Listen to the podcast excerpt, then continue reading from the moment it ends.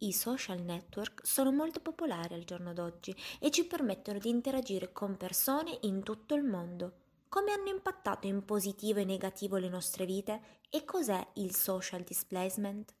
Benvenuti ad un nuovo episodio di Marketers Live, il podcast per chi ama il marketing e il mondo del digitale. Io sono Carlotta e oggi vi parlerò dei social network nelle nostre vite, dai benefici al social displacement.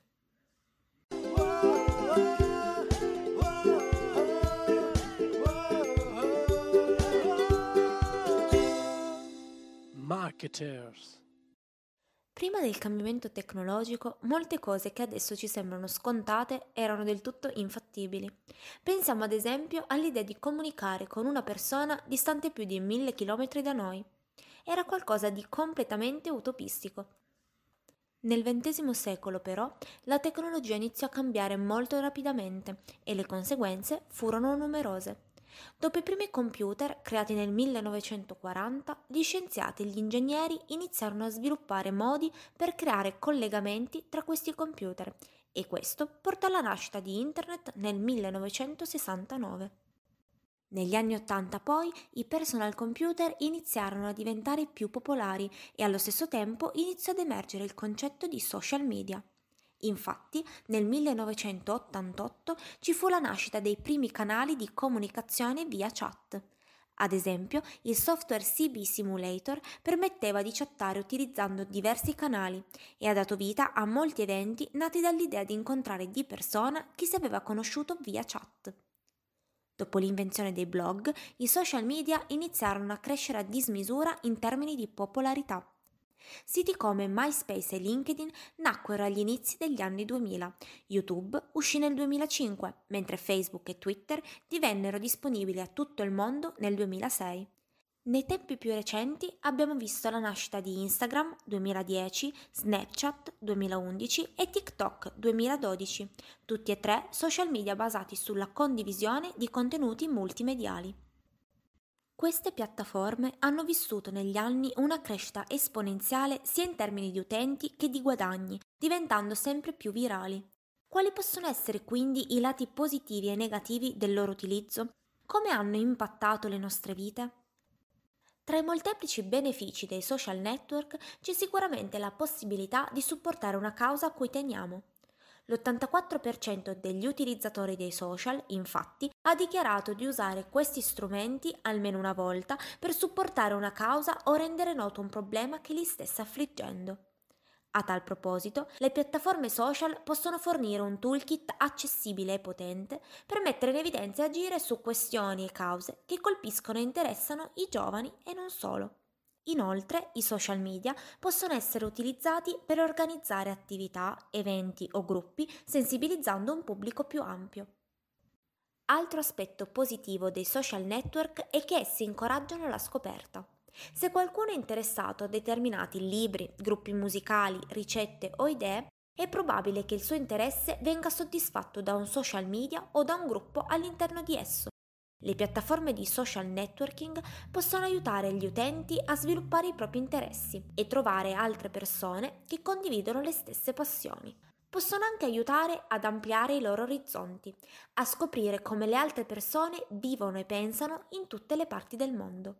Inoltre, il 94% degli utilizzatori dei social li hanno utilizzati almeno una volta per condividere informazioni significative. Infatti, le persone utilizzano i social media principalmente per condividere notizie e contenuti di intrattenimento con i loro conoscenti, in modo da migliorare le relazioni con le persone che ci circondano. Una particolare preoccupazione è però che i social media possano farci spendere più tempo con i nostri amici online e meno dal vivo, fenomeno conosciuto come social displacement, ossia dislocamento sociale. Cosa sappiamo di concreto su questo fenomeno? Sta davvero accadendo? Secondo Jeffrey Hall, PhD, direttore del Relationships and Technology Lab dell'Università del Kansas, il fenomeno di social displacement è discusso da più di 100 anni in quanto applicabile non solo ai social media, ma a tante altre tecnologie, come ad esempio il telefono. Hall ha eseguito uno studio in cui i partecipanti dovevano registrare le attività compiute nel corso di due settimane, una in cui potevano utilizzare i social media e una in cui dovevano farne a meno. Secondo tale studio, nella settimana senza social media, le persone hanno speso più tempo a navigare su internet, lavorare e pulire la casa. Nonostante ciò, non è emersa nessuna differenza significativa nel tempo speso con le amicizie strette tra le due settimane in esame. Secondo Hall, quindi, ci sono poche prove che evidenziano il fenomeno del social displacement. La situazione è diversa se prendiamo in considerazione il comportamento dei teenager. A tal proposito, Jean Twenge, PhD, professoressa di psicologia alla San Diego State University, nel 2016 ha studiato insieme ai suoi colleghi l'interazione degli studenti di numerosi college. Il risultato? I teenager, in media, spendono un'ora in meno nelle interazioni sociali di persona, come ad esempio andare al cinema o alle feste, rispetto agli studenti iscritti negli anni Ottanta. Questo declino è principalmente dovuto all'incremento nell'utilizzo dei social media. Inoltre, lo studio ha osservato che gli adolescenti che passano maggior tempo sui social media e meno tempo con esperienze di persona sono quelli che soffrono maggiormente di solitudine. Secondo Dana Boyd, PhD, ricercatrice di Microsoft Research, il problema è diverso. Non sono i social network che stanno limitando le interazioni in presenza dei teenager. Al contrario, i genitori della generazione attuale tendono a limitare il tempo che i propri figli possono passare in presenza con i loro amici.